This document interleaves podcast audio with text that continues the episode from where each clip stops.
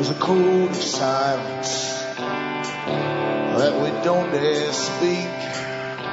There's a wall between us and a river so deep. We keep pretending that there's nothing wrong. There's a code of silence and it can't go on.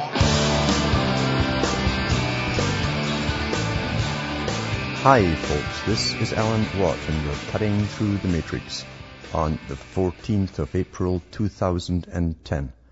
For newcomers, look into cuttingthroughthematrix.com website.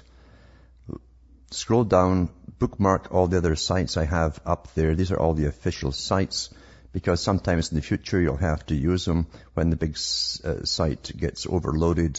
Too many folk going into it or I can't upload to it. That's happened before on a few occasions. So if you've got them bookmarked, you can always download the latest shows for free. There's hundreds and hundreds of audio talks I've given over the years available for free download. And amongst those sites you'll see on the front page at cuttingthroughmatrix.com is Alan Watt Sentient, sentinel.eu, the European site. It has all the same audios for download, but it's got the addition of transcripts of a lot of the talks I've given over the years. And you can choose from the various languages of Europe print them up, and pass them around to your friends. And uh, as always, I plug myself at the beginning. If you call this a plug, I'm not a salesman. I never intended to be. But uh, you're the audience that bring me to you. This is a pretty unique uh, situation. I don't ask for money, and believe you me, I've been offered it by advertisers to uh, to run the show and so on, and to finance me personally. That's how most hosts make their money is through advertising. The ads you hear in this show are paid directly by advertisers to RBN for the airtime and for their staff, for their board ops, and for the equipment and their bills, maintenance and all that stuff. If you're in a big operation, it costs a lot of money. So it's up to you to keep me going by purchasing things I have for sale at cuttingthroughthematrix.com website. There's not a lot there. I never had the time to do it. This, this is this isn't just an hour per night that I talk here. It takes an, a lot of work during the day to do other things as well associated with this. And therefore, you can keep me going if you purchase the items I have for sale. Now, from the US to Canada, you remember you can always use personal check to Canada. You can also use an international postal money order from your post office. You got to make sure you tell them it's international. And you can use MoneyGram, Western Union, cash. Now, there's PayPal for donations, but you can also uh, pay for an order through the donation button. Just send me uh, the appropriate amounts of the nation and I'll, and a separate email and I'll get it out to you. The same across the rest of the world. You got uh, MoneyGram, Western Union, uh, Cash, or PayPal. Wherever you are in the world, PayPal generally works today. Well, most places. If you live in some countries like South Africa, you're best to also do the, the UPS or some other way of delivery because very little actually will get through by the regular post service. And that's been found out by hard experience.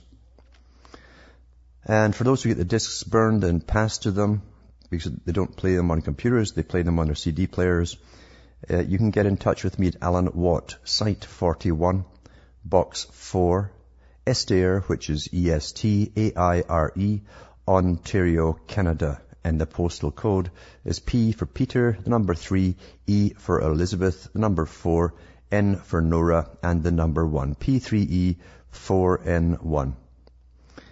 And as I say, it's up to you to keep me going. That's the only way I trickle over here. I've got bills here, satellite uploads, all that kind of stuff from a rotten service because they've got a monopoly.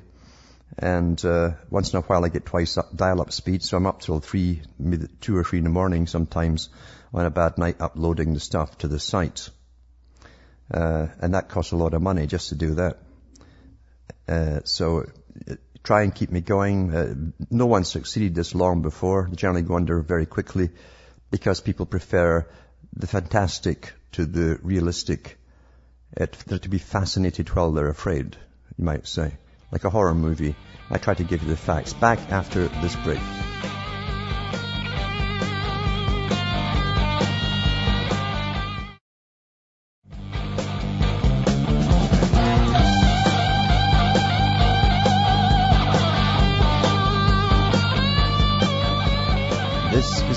Watt. We're cutting through the matrix. Last night I was talking about the geoengineering that's been going on for years as they pretend they're only now discussing the possibilities of doing it, which is utter nonsense. Uh, they're, they've been doing it for many, many years. They know the side effects and that's really what they're discussing is how to mitigate them or keep them from the public. And it's quite easy to keep anything from the public because we're not too bright. But uh, the book that were, I was using yesterday was Policy Implications of Greenhouse Warming, Mitigation, Adaptation and the Science Base, published in 1992. The Bible, you might say, for the agenda. And uh, I put the link up last night where you can go into the site yourself and government sites and download this particular book. But on page 433, it's got this to say. Remember, this is 1992. Geoengineering in this chapter, a number of geoengineering options are considered. Then they go through the different uh, options and the, the hoopla to do with how it might or might not work. But they say here, uh, other geoengineering uh, possibilities include reforesting the United States. I guess people get off the land, you see, you can reforest it. That's why you want the habitat areas for Agenda 21. To increase the storage of carbon in vegetation, simulating an increase in oceanic biomass as a means of increasing the storage and natural sequestering of carbon in the ocean and so on. Yada, yada, yada. This is important to recognize. Now, listen to this. Listen to this part here. 1992. For those who are still in their religious phase, who, who, use words like, do you believe this or do you believe that? Do you believe in global warming? Do you believe in Y2K? That's what, that's a religious uh, thing, you see.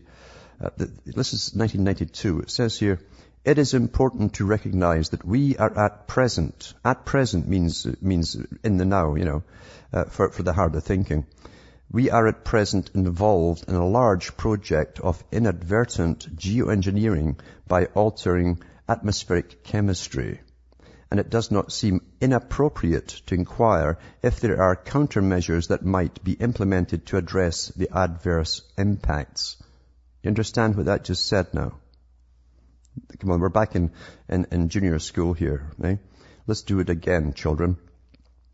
It says, it is important to recognize that we are at present involved in a large project of inadvertent geoengineering by altering atmospheric chemistry.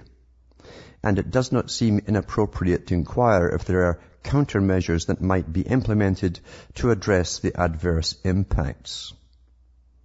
So they knew then that there already were adverse impacts. Since they're talking about countermeasures that might be implemented to address them, to alter them.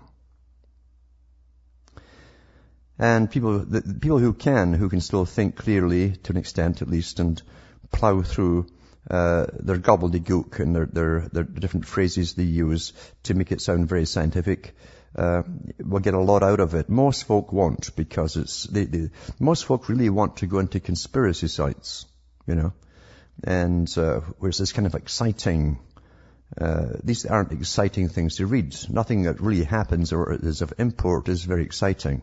It's very boring, dull and dry, but it's the most important information you'll ever find in your life is when you go through this kind of stuff. So they admit then they were already engaged in this, this uh, project, this um, geoengineering project, a large project, they said. And uh, it's been going on for an awful long time. Britain, by the way, has just been warned it's in for another week of freezing uh, sleet and snow and blizzards in April. But that doesn't matter. We're apparently going to fry to death to see if they don't save us and all that rubbish. Remember, there's different reasons behind all of this. What's interesting too in this, uh, this policy implications of greenhouse warming mitigation, adaptation and the science base, it starts off with humans are the problem, uh, right out of the Club of Rome. Because they're the guys that dreamt that one up and they're proud to admit it in their own book. So, uh, humans. It's all to get us to, to depopulate. Uh, mind you, this stuff too, it does mention in the writings in the book that the side effects, some of the side effects will be sterilization of the general public and increased death rate, which is to their advantage, it says. To their advantage. Mm-hmm. Yeah. Yeah, that's what it's about, folks. No conspiracy site there. You can go into the government uh, one and find it, their own website. Now I've mentioned many, many times uh, that you cannot watch, You cannot, cannot watch television and let your brain chill out and just get downloaded. You can't do that. You never could do that actually, because we've always been brainwashed by everything they put across there. Very clever people know, know your mind. Uh, they know how to entertain you and indoctrinate you at the same time. And it's really very old scams that they do, not just the ads themselves. Because now you see the shows themselves are ads to get you to modify your lifestyle. Now here's the nicey nicey story here. This is the nicey nicey one uh, from the Wall Street Journal. What your TV is telling you to do. Very polite, you see. April the 7th, 2010. In just one week on NBC, the detectives on Law and Order investigated a cash for clunkers scam. Remember that? They're pushing that. Just happens to be the right thing that's getting pushed the right. So it's in a story, you see. A nurse on Mercy organized a group bike ride because we're all supposed to go bike riding now. As the, that the czar of transportation for the US said that uh, he's not pro-car at all. He's the first government that's not pro-car. They're not going to favor the motorist at all. Going to start riding bikes. Al Gore made a guest appearance on 30 Rock and The Office turned Dwight Schrute into a cape-wearing superhero obsessed with recycling. So these are for, these are for actual programming, not, not ads as you see them. It says, coincidence hardly. NBC Universal planted these eco-friendly elements into scripted television shows to influence viewers and help sell ads. The tactic, General Electric Company's NBC Universal calls it behavior placement is designed to sway viewers to adopt actions they see modeled in their favorite shows. Well, guess where they got it from, folks? Guess about the way that you behave, act, and even swear. Uh, and including the clothes that you wear, uh, the shoes that you wear, and um, even your your personal behaviour. You, have got it all from the television anyway. That's how they get it all done. You, you are not. You're a composite.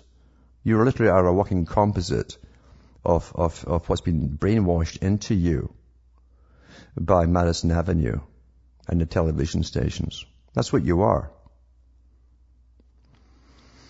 He says it helps to sell ad to, to marketers who want to associate their brands with a feel-good, socially aware show.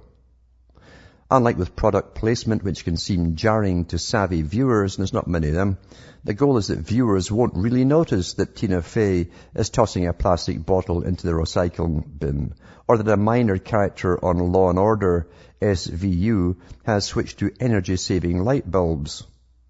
People don't want to be hit over the head with it, says NBC Universal Chief Executive Jeff Zucker. Putting it in programming is what makes it resonate with viewers. TV has always had the ability to get millions of people to mimic a beloved character. And they have. You know, that's what, you're a composite. You're walking, your friends are composites.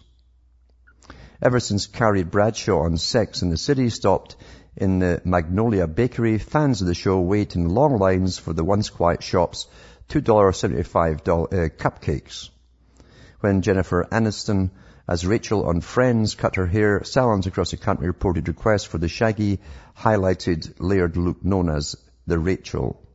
That's how stupid folk are, you see. This is the power of persuasion that NBCU hopes to tap. Subtle messaging woven into shows mainstreams it, and mainstreaming is an effective way to get a message across, said Lauren Zalaznick, president of NBCU Women in Lifestyle Entertainment Networks, which oversees the effort. Since the fall of 2007, network executives have been asking producers uh, of almost every prime time and daytime show to incorporate a green story, a green story at least once a year. It's way more than that now. It's every day. The effort now takes place for a week in April and November. Starting April 19th this year, 40 NBC Universal outlets will feature some 100 hours of green-themed programming including an episode of the Bravo reality series Millionaire Matchmaker, in which a 39-year-old tycoon with an eco-friendly clothing line goes into a rage after his blind date orders red meat. Uh-huh, uh-huh. In June, NBCU plans a week in which programming will emphasize healthy eating and exercise. The idea is that viewers will watch the shows and then spring into action. It's about incorporating a marketer's message into a thematic environment, says Mike Pilot, President of Sales and Marketing at NBC Universal. While the network says it tries to incorporate green programming throughout the year, the special emphasis twice a year creates an event that provides opportunities to advertisers, an NBC spokeswoman says. For instance, a Walmart ad focusing on locally grown produce ran this past November after an episode of the medical drama Trauma, in which emergency medic Rabbit, uh, was it a cartoon? Medic Rabbit rescues a window washer dangling precariously from a building. Medics are alerted to the situation by a man sitting in his hybrid vehicle. Oh no, where's the bag? uh, behavior, behavior placement gives marketers extra incentive to advertise at a time when digital video recorders equip viewers with an unprecedented ability to skip commercials, says Jason Kanefsky, a media buyer at Havas MPG. You're not forcing your way into a program in any way, shape or form, he says. You're just, you as a customer, you, you, the, you know, the dumb, the dumb watcher, you know, with the mouth open, you're just nodding your head at a program. Uh-huh, uh-huh, mm-hmm. ABC, CBS and Fox have plenty of product placement, but have, haven't taken the steps into behavior placement, network spokesmen say. The writers and producers are less enamored with behavior placement already on the book or the hook to create holiday themed Ashton. I'll read the rest of this when I come back from this break. It's really important. Uh, and uh, what can you say, right?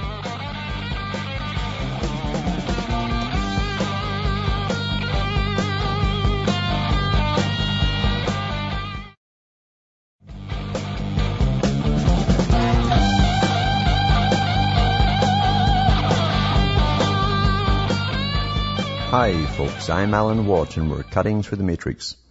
Reading an article about how they indoctrinate you and it's quite open about it and it's all green and environment and so on. Plus they have little quips there too about how we're destroying the planet and man's the enemy and stuff like that. And you'll all lap it up as you munch your chips there and swig your pop and all the rest of it. But, uh, it goes on to say here, Angela Bromstad, uh, president of Primetime and Entertainment at NBC, says her only specific request is that writers incorporate something related to the environment into a storyline and not make it a throwaway line of dialogue. We haven't had any pushback, she says. Pushback. Hmm. Now there's another uh, site here with a different spin on it. and It's more precise perhaps. And uh, if I can find it here, it's... Um,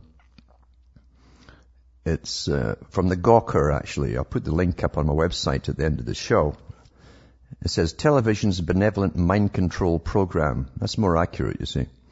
And he goes on to say something which is true. We don't like the truth at times. It's America is a nation of mostly poor, unattractive people who take their cues on life from the fictional actions of rich, attractive characters on television. The NBC network, your father figure, has decided to educate our slack-jawed populace with television.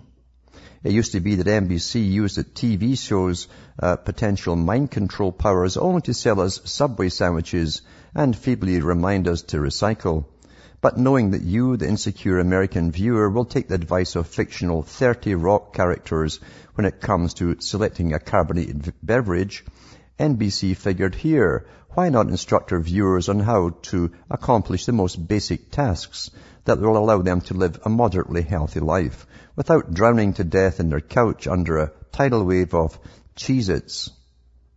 A healthy consumer is a consumer that can purchase advertised products, as they say in our nation's scientific broadcasting academies.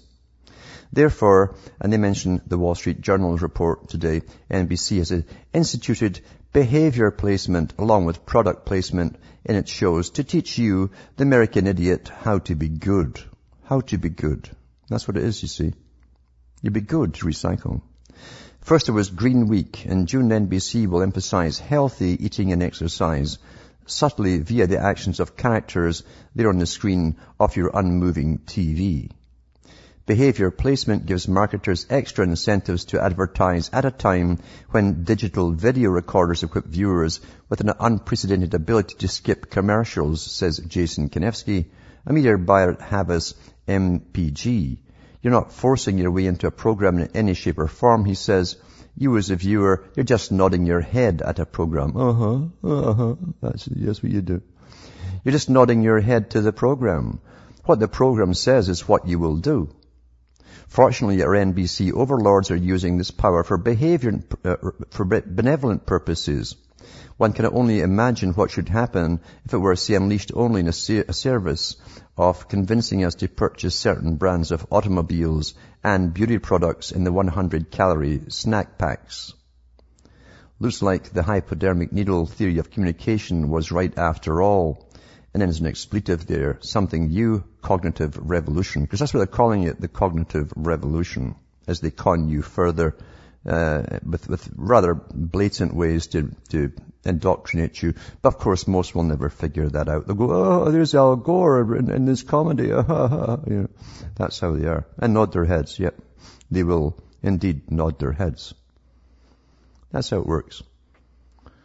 And when you really get into things, that's what all television's all about. And it always has been. Right after 9-11, when they talked about the joint uh, integration really of Canada and the US forces for the border and everything, out came a series called, and Canada's very good at, at very exciting titles, and it was called The Border. And uh, I think there were strapping uh, terrorists on, on the, um, one of the main crossover bridges, Niagara Falls, I think, in the first episode. Know, something that's never happened. But uh, there you go. It's terrorism everywhere, and, and, that's how you get brainwashed through fiction. And uh, promiscuity was done through, through fiction, masses of fiction. You, you, aren't you doing the same? Don't you just hop around? No, mm, well, everybody's doing it. Look at look at that. Then lives of the rich and famous. Well, they're all doing it. I better do the same, eh? Whoa, uh, composite people, composite people. That's what it is. You know, this article here I read before was worth reading again. It ties in with the, uh, the chemical spraying they're doing in the skies, the article I read yesterday, the book, their Bible of the weather warfare basically, and starting off with uh, um, too many people, and really what they're really saying is too many of the wrong sort of people. They're obsolete types now, you see, now that we've no longer got any industry and there's hardly any economy. Uh, so this article here is from the Washington Examiner. And I've read it before, as I say, and it was from the 15th, uh, uh, the 7th, 09. This is President Obama's science czar John Holdren to a controversial and amoral approach to the science of population by recommending mass compulsory sterilization and even forced abortion and or forced marriages. That's for the better types, you know, the ones who wouldn't marry but they were, they had the better genes forced marriages under certain circumstances. Now he's in there now. He's in, he's in there with this gang of collectivists at the top there who want to uh, help their masters dominate the planet. Uh, John Holdren. His 1977 tome, Ecoscience, which he co-authored with Paul and Anne Ehrlich, also displays a revealing disregard for the institution of the traditional human family. Well, it says in that other book I read too, from the government there, their, their, their Bible, uh, that the family had to be destroyed for this purpose. Starts to make sense eventually, doesn't it? I'll be back with more after this break.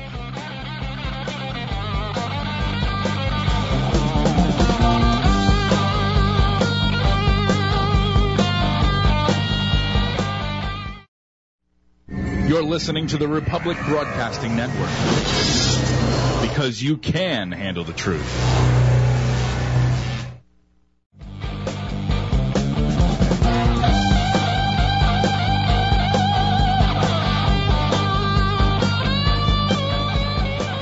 Hi, folks. This is Alan Watt. We're cutting through the matrix.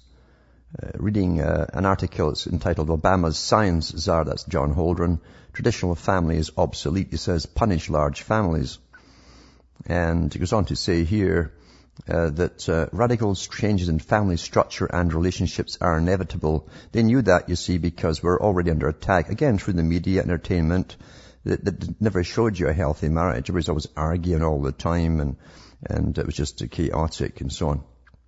This is whether population control is instituted or not. Inaction attended by a steady deterioration in living conditions for the poor majority will bring changes everywhere that no one could consider beneficial. Thus, it is beside the point to object to population control measures simply on the grounds that they might change the social structure or family relationships. What he's saying, they're kaput anyway, because they're making sure they were kaputs.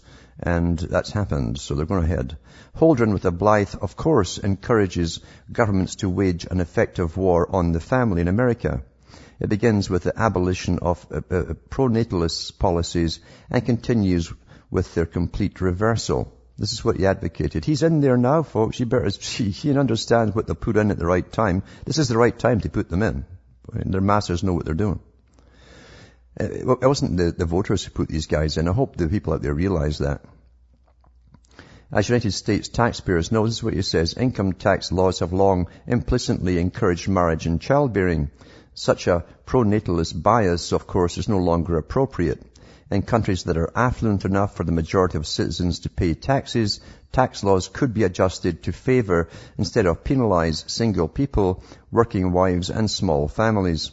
Other tax measures might also include high marriage fees, taxes on, on baby goods and toys, and removal of family allowances where they exist. Other possibilities include the limitation of maternal or educational benefits to two children per family. Holdren notes that some of these, propo- on, on these proposals have the, the potential disadvantage of heavily penalizing children and in the long run society as well. This is not a disqualifier, though, as long as the proposals are carefully adjusted to avoid denying at least minimum care for poor families, regardless of the number of children they may have. Even here, the objection is practical, not ethical. It's fine to level stiff penalties against those who choose families and children, but not to the point that this policy exacerbates the original problem, which is unwanted children living in squalor that population control purports to combat. Some Americans might cite the founding fathers and argue that a government whose policy is to make war on the family in the name of science has clearly overstepped its mandate. That was not the opinion expressed by John Holdren, the man President Obama has put in charge of the nation's science policy. Put in charge, as I say, at the right time, and so are the other creeps behind him but believe you me, they're no different from the creeps that were there before with the previous guy. See, they use them for different purposes. It's time to put this guy in to do this martial law, blah, blah, blah. And it's time to put this guy in to bring in the collectivist agenda. But it's much easier for fascists to run you when you're all run under a collectivist communist style system under a massive bureaucracy. Far easier. Everything's worked like clockwork, you know, and now it's time for this and time for that. That's how it works. Now, from Fox News, uh, this is an article here to do with, uh, it actually starts off with sexual health. Of course, I always put these quack things in for the doctors and stuff. Uh, but there's a, an article called, is soda, you know, your pop that you drink, bad for sperm? I've told you for years that whatever you're made to like and becomes popular is, is designed for other purposes. I've gone through the bisphenol A in the pop bottles and the, and the water bottles and all that kind of stuff, and, and the, the, the, the, phthalates they have too, uh, that sterilize males.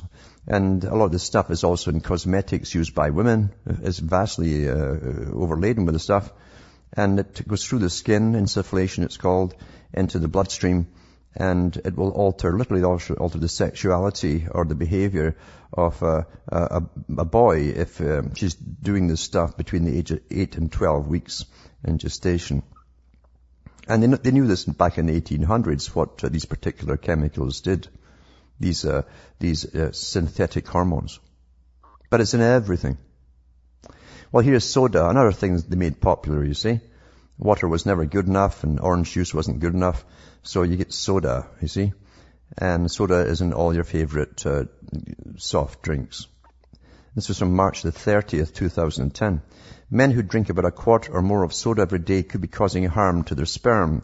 The results of a Danish study hint. On average, these men's sperm counts were almost 30% lower than in men. It said here, it keeps jumping on me, this particular thing.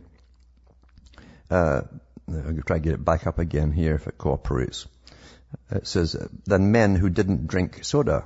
while most of the sperm counts would still be considered normal by the World Health Organization. See, see, sterility is normal by the World Health Organization. That's why when they quote the figures that you're down 85% by 85% of, of sperm compared to men of 1952 or so, uh, there's no crisis mentioned by the World Health Organization. They just give you this, the quotes, like we're quite happy with that, you know. So, um, it says these sperm counts would still be considered normal by the World Health Organization. Men with fewer sperm generally have a higher risk of being infertile. Well, I love these guys. They're so bright. They're so clever. Imagine putting that together. The link is unlikely to be due to caffeine, the researchers say, because coffee didn't have the same effect, even though its caffeine content is higher. Instead, other ingredients in the beverage or an unhealthy lifestyle could be involved. It is important to note that the men who drank a lot of cola were also different in many other ways. I bet they were, said Dr. Dia Kold of uh, Jensen uh, Rigshospitalen in Copenhagen, Denmark, and she told Reuters Health. Kold Jensen, who led the research, said only a few studies have looked at caffeine's impact on reproductive health in men. The participants have generally been a very select group, such as infertile, infertile men, and the results have been conflicting. So that's basically soft drinks, caffeine, and obviously phthalates, but they don't mention it here because it's in plastic bottles, all these soft drinks they come into. But there's also one, uh, I'll put up there too, that is, is entitled, Is Drinking Water Safe for You? And if you skip the first three quarters, it's one of these TV doc type guys, you know, these TV quacks they bring on. And three quarters of it's pablum, but then it gets into the heart of the matter and uh, he's actually saying that um, uh, water itself now is so laden with uh, artificial estrogens that it's definitely having an effect on the males in society. I'll put that link up as well. But of course, this is all just pure chance and coincidence and all that kind of stuff. It could never fall in with a depopulation program uh, that's been going on since the, and written about since the 1900s. And that's just paranoid thinking. That's conspiracy stuff. Oh ho ho isn't it? Even though Canada's recognized the dangers of the phthalates and so on, and uh, claimed that they were taking it out of the supply, studies that were done afterwards, mind you, and I read them on the air, said no, they're still there. Hmm. I guess they're vital to have, eh? But uh, yeah, the one for how water can make you fat, that's how it comes on actually. Water can make you fat. How chemicals in drink can trigger weight gain and fertility problems. Water, eh, can make you fat. And he goes on about his long, long quackish spiel here. And then he says, uh, and he tries to say tap water is really by and large good and safe and so on, and free of bugs that cause gastric infections, uh, and pablum, pablum, pablum. But then he goes down to the real part of it near the bottom. It says, among these are the so-called gender-bending chemicals such as bisphenol A, used in the manufacture of plastics such as babies' bottles, with, which varies, uh, various are linked to reproductive difficulties as well as cardiovascular disease and diabetes. A recent study by Harvard School of Public Health found that those who drank from bottles made with BPA showed a two-thirds increase of the chemical in their urine. Other chemical derivatives to enter water include estrogen compounds, these can come from pesticides and herbicides that wash off from soil into rivers. And of course, it's dosed on your veggies as well by the big, uh, the big GMO boys.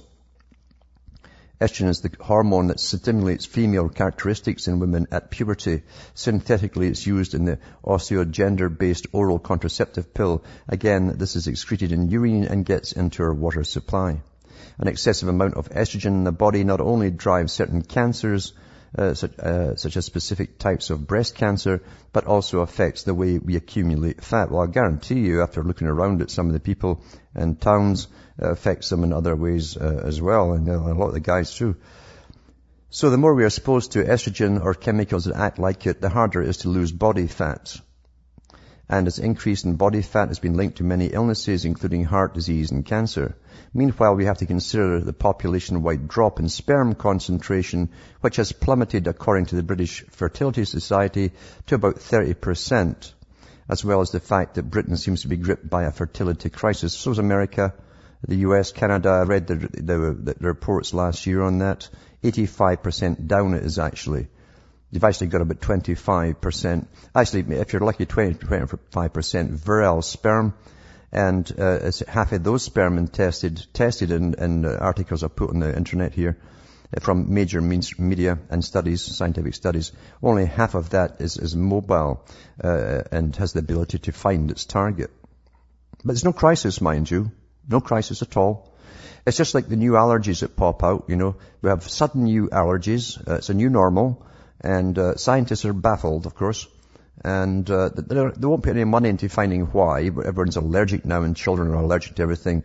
And that started off with peanuts uh, for some children. And now, goodness sake, we're being, becoming, we're becoming allergic to our vegetables and fruit. I'll put that article up as well. When humans become allergic to their food, you're going down a very fast, slippery, dark tunnel, folks. Because you see, all you got left is food and water. And you're kaput. But that, that's no crisis, mind you. Because if you go back to John Holdren's stuff, he's in for depopulation and bringing the, the, population down by any and all means possible. Are you beginning to get what's happening? And Holdren's only one of many of these mass psychopathic murderers who are in top positions on behalf of their masters. But those who are John Doe and Jane Doe who sit and watch the TV there and laugh and giggle and chomp on their chips, will never get it. And you've got to really get to understand that you cannot help these people. They're beyond it. They're, go- they are gone. They're, they're in the land of Moroni. They're morons. Seriously, folks, they are morons. Some of the people out there, some of us have been morons, but we came out of moron land into enlightenment land because we chose to. You see? But a lot of people prefer to stay in moron land because there's more, people are generally instincts of, of uh, uh, social creatures. They like to be in big crowds and safety in numbers. So the more morons who agree with their propaganda and indoctrination, the, the safer they feel. You have to really accept that. Honestly. Don't kill yourself trying to get through to your nearest and dearest or whoever it happens to be for year after year and cause all that dissension. There's no point. Use your skills and your time. Save yourself an ulcer and try to help those who are asking the questions, regardless of the age they're at. Regardless of the age. I had a nephew once, he was, he had about 12 or 11 years of age, and, uh, he said to me, he says, you know, that's disgusting. I says, well, what's disgusting? He says, that Tina Turner. I says, well, why is that? Well, he watched her on television and uh, she's dancing around there with the miniskirt and the whole thing, and it's all about raunchy sex, and these girls behind her are all raunchy sex and stuff. He says, he says, because this is, she's a grandmother. This is a 12 year old. She's a grandmother. Acting like a, a whore. And I thought, well, that, that, that youngster's got promise here. He's, he's, uh, he's got the ability to come out of Moroni land, see? And, um, some people have it very early, other ones it takes years of knocking their heads against the brick walls and following politics and stuff, believing in it all, uh, before they decide to leave Moroni land behind them and uh, come into the light. But don't kill yourself. Please don't kill yourself. I get so many letters from folk. I'm trying to wake up my wife, my husband, my whoever, and uh, my brother, sister, and it's like an ongoing ego battle for years. And that's really what it ends up boiling down to is just battles. I should be able, with all I know, to persuade this person and they will understand. No, they choose not to understand. They do choose not to understand. Now, Nothing out there in today's society is out by chance. We're living in a scientific dictatorship. You were born into a scientifically run dictatorship. Governance is an art of governing people uh, through various uh, means uh, by which they're completely oblivious to get desired results, to get them to go along like a blind herd. That's what governance means. I've read the articles. It's a system where the, the people who are governed have no say whatsoever in the direction of the laws and the forces that are acting upon them. There's no complaints department. There's no involvement. There's no democratic, uh, we can speak to them and, and have our say. It's not there outside the humoring aspect of it. And when they gave us all your social networking systems and they gave you the internet in the first place, it was always to bring you to a stage where they'd monitor every single individual. That was the purpose of it. And you can't stop again the herd from jumping at things. They, they like toys. They like, uh, their friends. You know, don't you want to be in touch with your friends? Do you know how many friends you really have in your life when you go through it? Do you really, really know? You're lucky if you've got a couple. Most folk are lucky if they got one. You're getting rather um, um, confused concerning acquaintances and very vague at that because you don't know who they are on these different sites that you go into and who you Twitter with. A lot of them are setups as well. It could even be a computer that's pulling your leg. Study says almost half of Americans use social networks. And uh, that's from Hot Hardware, April the 9th, 2010. That goes into the, the different statistics and so on. Nearly half of Americans aged 12 and older have a profile on one or more social networking websites. Also revealed that the use of social networking sites was not limited to youth. Apparently 78% of teens and 77% of 18 to 24 year olds have personal profile pages. Nearly two-thirds of Americans between the ages of 25 and 34 have personal profile pages. Not only are more people using social networking sites in general, but they're also using them more frequently. It suggests that 30% of Americans with a social networking profile access the social networking website several times a day. One year ago, only 18% of the same group said they used the site multiple, multiple times per day. And what does that lead to? Well, it leads to this particular site too, zdnet.com. And uh, it says, uh, Bad Brother is indeed watching you, the spy site of social networking. Just to fit on in the happy PR one of the one I read before. I'll be back with more after this break.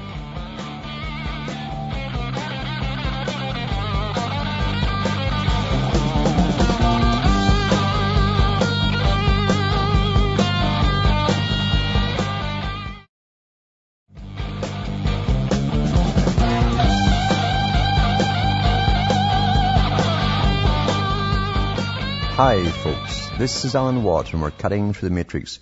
Just a, a quick uh, article here on uh, this company called Teneros, one of many companies actually outside of just the CIA collecting all your data, which they do, and, and it's actually stored apparently in, the, in congressional records somewhere.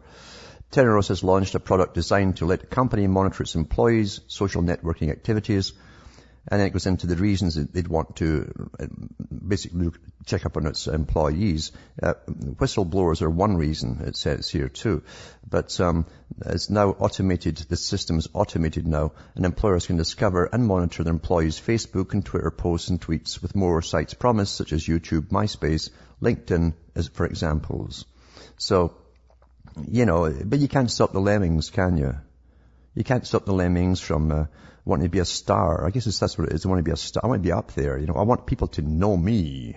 You know, and all you have is these little text messages from your friends. now there's a caller from California, Peter. Are you there, Peter? Yes, I am, Alan. Hi, how are you? Not so bad. Okay. Well, aside from uh, you hitting all the uh, fun points that are on my mind right now, uh, there's some pretty crazy things going on here as well. And uh, just just to touch up on what you were saying about the Facebook and the and the social networking programs, they were never meant to be about uh, you know you and I, for example. All it was was um, a basic structure set up for in the future in order to determine the patterns in life that we go through. Everyone is always posting on these Facebooks and Twitters what they're doing. It's in order to find that pattern, right? And then once they uh, are able to find out, okay, these people do this, these people do that, they can make plans for us later in the future mm-hmm. because they want to predict us. You know, you always talk about predictive programming, and I believe that uh, that's obviously one of their tactics. But my question to you is, and I'm always, you know, talking about New World Order to a lot of people that I know, and they're always saying, well, when's it going to be here? When's it going to be here? Mm-hmm. And I'm mm-hmm. saying it's already here. Yeah. But but nobody, uh, you know, everyone's already caught up in all their day-to-day lives. I just kind of wanted to uh, see what you thought about that. Anyway, we're living right through it. Uh, when Bush Senior first said it in, uh, I think it was 90, 1990, September the 11th, of course, at 1990, and again in September 11th, 1991. He said he saw the world or, uh, coming into view, a new world order, and uh, the thousand points of light that are the big foundations and NGOs that are spearheading it, and private uh, corporations. Uh, we were already going into it then, and of course it was really kicked off with the century of change in 2001. That's when the century began, by the way, is 2001, not 2000. And uh, that was to kick it right off there. They were right on cue, like the big business plan that they have. But you're quite correct with the, I've read the article from the Pentagon's own release saying they have an artificial system uh, where every one of us is in that system, a composite of us in a virtual reality and it updates itself daily by all our messages, emails and so on, updates us all. It knows the clusters of friends that we have, what we all have in common, what your behaviors are Monday, Tuesday, Wednesday through Friday to Saturday, Sunday. And if you change your behavior in the future, you'll get a knock on the door. They'll want to know why. Because now you become unpredictable. And for totalitarians have always said everyone must be predictable in this kind of society, which they're bringing in. So that's what it's for. You're quite right. But that, this all designed before they gave us the first little taste of the internet. Step by step, that it worked out in advance. Give them this little bit, then give them that little bit of cheese, and we've had lots of cheese since till we end up at, at the end in the trap. But thanks for calling. From Hamish myself in Ontario, Canada, it's good night to me. Your God or your gods go with you.